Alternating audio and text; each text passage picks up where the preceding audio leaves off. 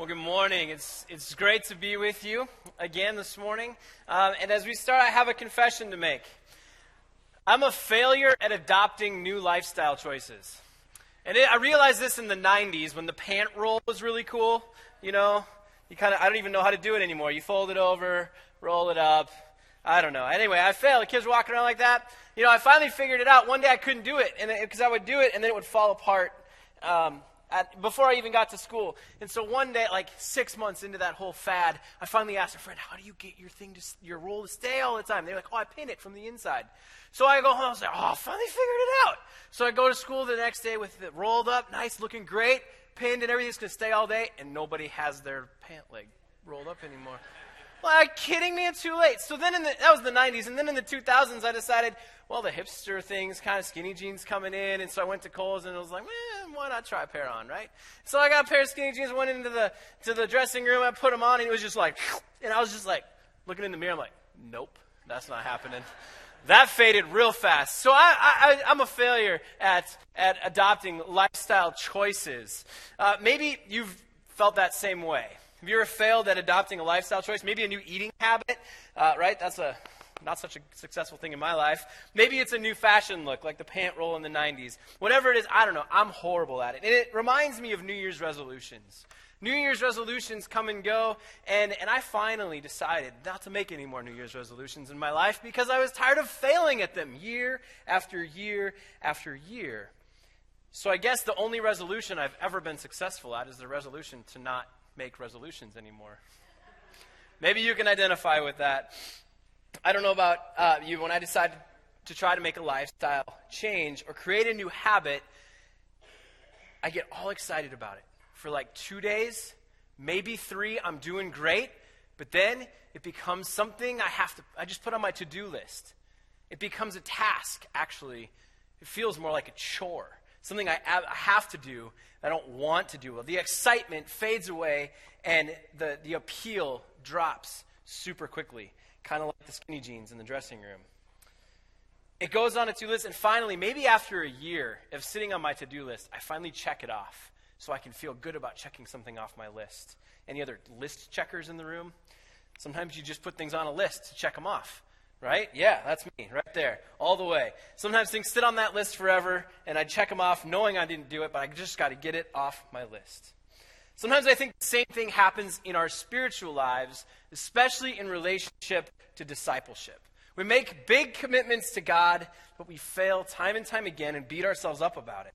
I know there have been plenty of times in my own life when, uh, when I have made discipleship a task rather than adopting discipleship as a lifestyle. Can you identify with that? Have you ever made discipleship into a task? Said no to a discipleship opportunity because it wasn't convenient or it didn't fit in your schedule? At the church I worked at in Kansas, a colleague and I were doing some recruiting, looking for some help for our, our children and youth ministries. And one of the phone calls that was made, uh, my colleague, uh, she called and said, Hey, uh, we were looking for some help. We could really use some help in a couple different places. We think your gifts would, would match well uh, with these, these opportunities. Would you consider serving our children and youth? And the response from the, the woman was, No, my kids are grown, so I don't have to do that anymore. It's time for someone else to step up. We were like, What? That's for real. That, that was honestly the response. This person had literally turned off their discipleship switch of their life. They'd totally checked out. And the person even said, Those moms of those kids need to do that discipleship. Well, yes, they do, but we're a family of faith. We're the body of Christ. We need you as well, was our response, and she wouldn't do it. I was so, I was so frustrated. I wanted to pull out Matthew 28 19 and, and read it to her and say, Jesus said, Go, therefore, make disciples of all nations, baptizing them in the name of the Father, Son, and Holy Spirit. It doesn't say, Go, therefore, make disciples of your kids and their friends, and then stop. It doesn't say, Go, therefore, make disciples until you're too old. It doesn't say, Go, therefore, make disciples until you don't feel like it anymore. It says, Go, therefore, make disciples, period. That's it. We are called to go make disciples. So the question for us today is where is our discipleship switch? Is it in an on position, an off position, or do we just keep turning it on and off? back and forth all the time. You see, next to Jesus' command to love God and love others, discipleship is the most important thing he wants his followers to accomplish. It's what we call the Great Commission. And indeed, it's in Matthew 28 19. If you haven't yet, you can turn there with me. Matthew 28 19 is, uh, comes in a place, it's after the resurrection. Jesus is about to ascend into heaven, and this is his last words to the disciples, his last command, his last chance to say, Here's what I want you to be about. And starting just before, uh, I think it's verse 18, yeah, it says, Then Jesus came to them and said, All authority in heaven and on earth has been given to me. So Jesus is saying, I have the authority, I have all authority. Because I have that authority, therefore, you're under that authority. Go make disciples of all nations, baptizing them in the name of the Father, the Son, the Holy Spirit. Said, You don't have to be afraid of anything. I've got the authority. I've got your back. I've got you covered. Disciples, go make disciples. Now, there's some dispute over where the most important word in Matthew 28 19 is. Some scholars argue that it's the word, it's make disciples, that that is the imperative word of the verse. And others argue that it's the word go. That that is the thing that Jesus wants us to get out of that verse, that it's the word go. Either way, no matter where you land, when you put the two together, you get the same result. And the word go here is not going to another place, like going across the world on a missions trip or going to wherever to do the ministry. The word is actually translated as you go as you go about your life, as you go about your work, as you go about whatever it is you're doing in your life, make disciples. So Jesus is saying that discipleship is a lifestyle, it's part of our DNA as his followers. It's not something that we get to turn on and off or choose when to do or not to do. Jesus is telling his disciples that we don't get to do discipleship just when it's convenient or when we feel like it. Instead, it happens all the time, at every moment of our day. No matter what task we have before us, no matter who we're with, we are to be about the work of discipleship, of sharing the good news of Jesus Christ and drawing others into relationship with God through that. The apostle Paul understood this as well. Turn with me over to 1 Timothy 4:12. Paul planted the church in Ephesus, which is where Timothy is when he receives this letter from Paul. The, town, the, the community of Ephesus was uh, a, a hustle and a bustle town. It was an economic center, lots and lots of different influences. And in Ephesus, there was a polytheistic culture, meaning they worshipped many gods. One of the main uh, gods that they worshipped was Artemis, who was a goddess of fertility. Uh, and so she had, that, that religion had significant influence. And so, because there were so many different religious influences, as Paul preached the gospel, people gave their lives to Christ and started coming to the church and joining the church, and people, like in droves, right? And, and Paul, but they haven't been discipled yet. So there's all of these different heresies and different theologies and genealogies and myths and stories that are being told from different religious perspectives, things kind of being integrated in to the truth of the gospel. And Timothy is, uh, is in that culture. Paul has left Timothy in charge of the church because Paul had to travel elsewhere. And so Timothy's there, and Paul writes to Timothy, You got to stay strong. You got to stand firm. You got to continue to teach the truth. But he doesn't stop there. Paul encourages Timothy to not just preach and teach and read scripture together, but he encourages Timothy to live a life that exemplifies what discipleship looks like. Let's read together uh, in 1 Timothy 4 12 through 16. Again, Paul's writing to Timothy, and Paul says, Don't let anyone look down upon you because you are young, but set an example for the believers in your speech, in your conduct, in your love, your faith, and in your purity. Until I come, devote yourself to the public reading of Scripture and preaching and to teaching. Do not neglect your gift, which was given you through the prophecy when the body of elders laid hands on you. But be diligent in these matters. Give yourself wholly to them, so that you may, everyone may see your progress. Watch your life and your doctrine closely. Persevere in them, because if you do, you will save both yourself and your hearers. Now, the commentators note that Paul was not young in the way that we think of young. I mean, Timothy was not young in the way that we think of young. It's likely that Timothy was actually about 30 years old. So, there's some youthfulness in Timothy. There's some, there's some maturity that's happening in spiritual growth in Timothy that's happening. And Paul is discipling and mentoring Timothy in this moment. He's saying, Timothy, you've got the gifts that were given to you when, when the elders laid hands on you. You can preach, you can teach, you can guide people through the word. You've got to match that with your life.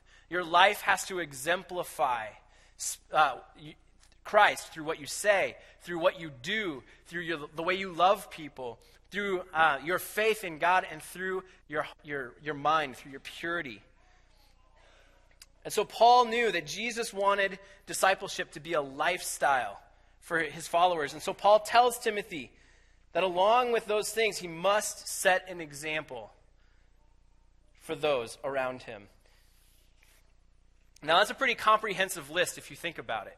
Those five things make up an, an, incredible list that would be hard to do anything outside of those things, right? Because that covers just about everything your speech, what you say, what you do, your conduct, um, your life in general, how you live your life, also your, your love, how you love people, and your purity, which covers your heart and your mind. There's not much left uh, to do, no other place to really go. And so if you've got those five things tackled, you're probably in a good spot and probably leading others towards Christ. One commentator notes that Timothy's lifestyle will make its appeal to all people and to attract them to complete salvation. If you remember in 1 Corinthians 11, when Paul was writing to the church in Corinth, he asked them and, and implored them to imitate his example as he followed Christ. And in the same way, Paul's telling Timothy that if Timothy models Christian virtues to the Ephesian believers, that they also will become examples along with him to the unbelieving world. Imagine a culture looking into the church and seeing people speak to each other with kindness and gentleness, eh, seeing people speak with love and respect. Imagine a culture looking in from the outside, looking into the church, and seeing people treat one another in a way that, that is totally different than the culture. They're not vying for who's better or who's worse or, or competing, or they're just treating each other and in, in, with love and respect and encouraging one another towards love and good deeds, right? And then helping each other grow. Imagine a culture looking in from the outside and seeing a church loving one another, loving each other even when it's hard to love one another. Ooh, loving our neighbor, right? Even when we don't like that person. What if, imagine the culture looking in and seeing the church act that way. Imagine the culture looking in and seeing a church have faith in a polytheistic culture where it was okay to worship whatever gods you wanted to worship. No, these Christians, man, they say they worship one God, and they're fully committed and devoted to that one God. What's going on in their life that makes them want to do that? So the culture begins to ask questions. And then they see that the church is, they're looking in from the outside and seeing the church living purely living holy lives, trying to do everything they can to honor and glorify God rather than serving themselves. They're not hypocrites. They actually say what they mean and mean what they say and do what they say they are going to do. Imagine a culture looking into the church and seeing those things. In John 13, 34, and 35, Jesus told the disciples, He said, The people, the culture will know that you are my disciples by the way you love one another. And that's the call to us in discipleship is to love one another, to set an example for each other, to call each other into closer relationship with God so that the culture around us begins to say, what do they have that I want? What am I missing? I want to be a part of that. I want to be a part of a community where I can be encouraged and lifted up and poured into, and where my junk, yeah, it's not good, but, but somebody will help me through that. Somebody will help me out of that. Somebody will give me a hand up, not just a hand out. Imagine the culture looking in. Paul admonished Timothy to follow Jesus' command by making discipleship part of who he was.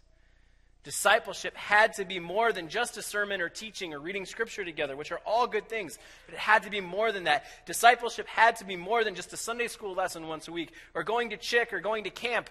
Those things are phenomenal, right? Absolute awesome mountaintop experiences. And sometimes we need to get jarred out of our comfort zone by being in an environment like that. But we need discipleship daily, daily, daily, daily. It needs to be part of our DNA. It has to be life. Paul wanted Timothy to make discipleship part of his DNA so that his example would draw others into the kingdom of God.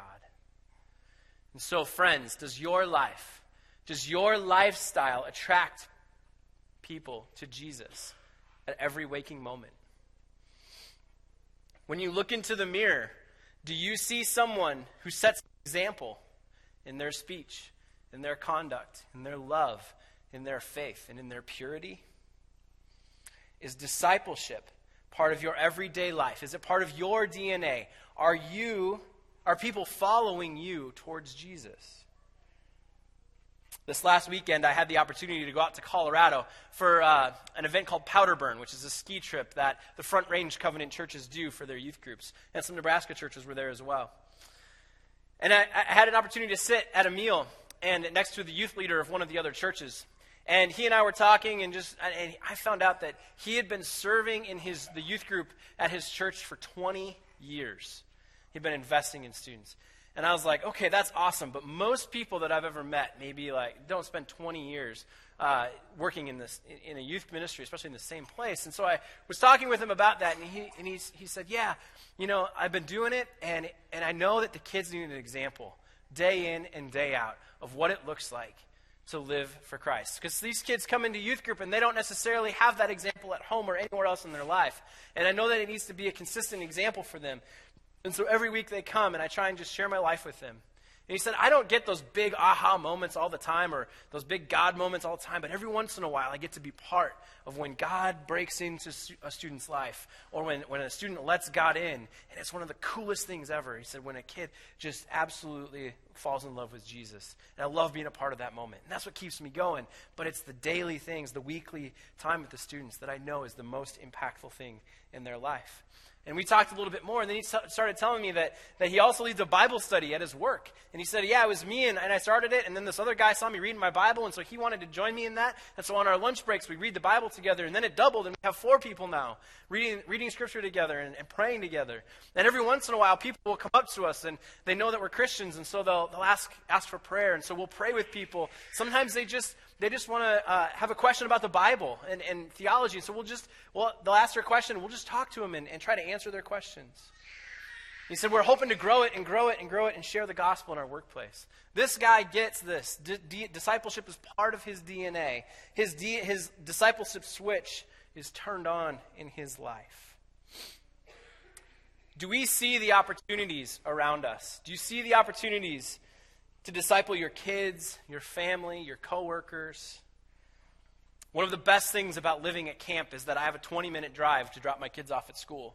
And so uh, I, I, love that 20 minutes because it's every morning uh, when, I get, when it's my turn to take the kids to school, we spend time and we have a, an email Devo that we read, or we spend time in prayer together, or we'll work on memorizing Scripture together. It's one of those opportunities in my own life when I get to disciple my own kids. Now that sounds great and all, but um, I'm not so good at the next one, which is which is my wife. Like we don't open the Word together very often. Um, we pray together a lot, but we don't necessarily open the Word together a lot. But we need to grow in that area. And so, do you do you do that with each other? Do you invest in your kids? Do you invest in discipling your spouse and discipling each other? What about your coworkers? Do the people at work know that you're a Christian? Do they know that you would pray for them at the drop of a hat? Do they know that they could come to you with their questions about God and about the Bible? I don't know anyone that's ever turned prayer down in my life. Anyone I've ever asked, hey, can I pray for you? No one's ever said no. Whether they knew I was a pastor or not, they've never said no. And so, what if we just started asking people if we could pray for them for the day, for just for not anything specific, just to pray for them? What if we took advantage of moments like that? There are discipleship moments around us all the time. The question is, do we see them? There are discipleship moments around us all the time do we step into them? Right now, I want to give you a moment of silence to reflect and think about this coming week. And I want you to think about the people that you might encounter. Perhaps it's coworkers, perhaps it's family members, perhaps it's people at the grocery store or the gas station. Perhaps it's people on social media as your your Instagram feed. What, whoever they are, I want you to think about the people that you will probably most likely come across this week. And I want you to ask God who you need to pay special attention to in terms of discipleship this week. So let's take just a few seconds and spend a moment in reflection.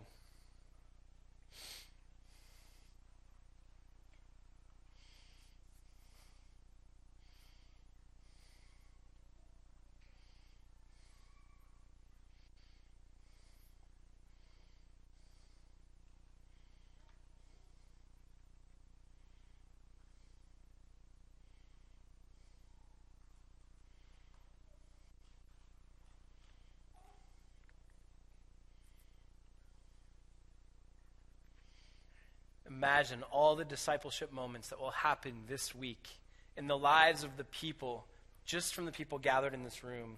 Imagine the kingdom impact that we will make if we just see those discipleship moments in our lives and step into them. Imagine the kingdom impact that we could make if we each make strides this week towards developing a discipleship lifestyle. It takes practice right? Anything learned new takes practice. I had to practice that pant roll over and over and over again. And I finally had to ask a friend for help, and he told me, You got to pin it. Oh, yeah, duh, okay.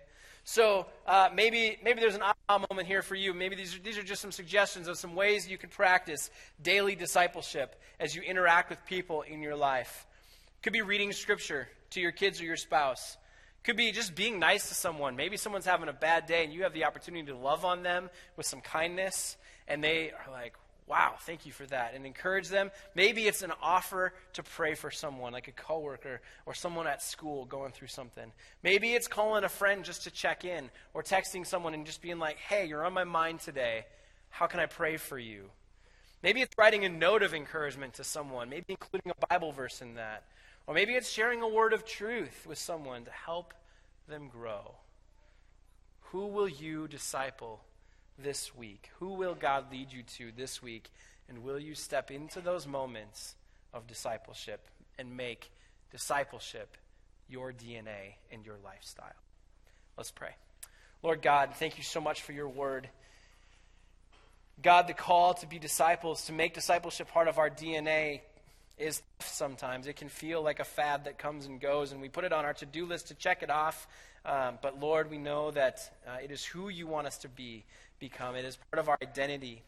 And so, God, we pray that you would bless each of us with an opportunity this week to see clearly at least one discipleship opportunity that we could step into.